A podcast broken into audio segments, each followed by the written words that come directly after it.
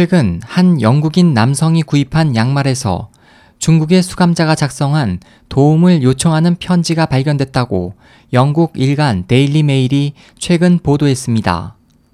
남성은 신문과의 인터뷰에서 편지를 본 순간 그냥 지나칠 일이 아님을 느껴 공개하기로 결심했다고 말했습니다. 그에 따르면 발신인은 딩팅쿤이라는 39세의 남성으로 억울하게 투옥돼 고문을 당하고 있으며 수용시설에서 양말을 만드는 일을 하고 있습니다.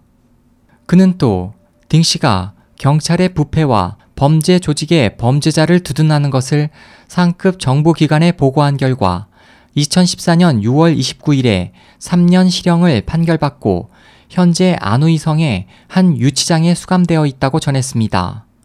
12월 중순에는 영국의 다른 남성도 유명 브랜드 양말을 구입한 후 양말에서 딩 씨의 편지를 발견했고 지난해 6월에도 영국의 카렌 위신스카 씨가 구입한 바지에서 겉봉에 SOS라고 쓰인 편지가 발견됐습니다.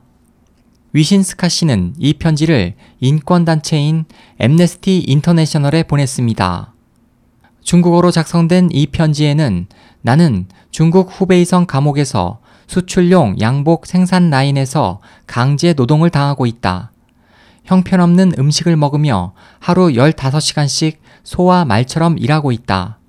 이곳에는 손가락 뼈가 보일 정도의 부상을 입은 수감자도 있다. 이같이 인권을 계속 유린하는 중국 정부를 국제사회가 규탄해 주기를 바란다라고 적혀 있었습니다. 앞서 2014년 4월 말 미국의 한 대형 백화점에서도 이와 비슷한 편지가 발견됐습니다.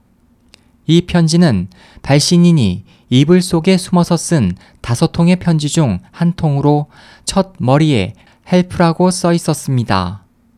편지에는 그가 중국 감옥에서 노예와 같이 하루 13시간씩 일하고 있으며 그곳에는 정부가 인정하지 않는 믿음을 가지고 있다는 이유로 무고하게 수용되어 일상적으로 다른 수감자보다 가혹한 고문을 받고 있는 파룬궁 수련자들이 다수 있다고 써 있었습니다.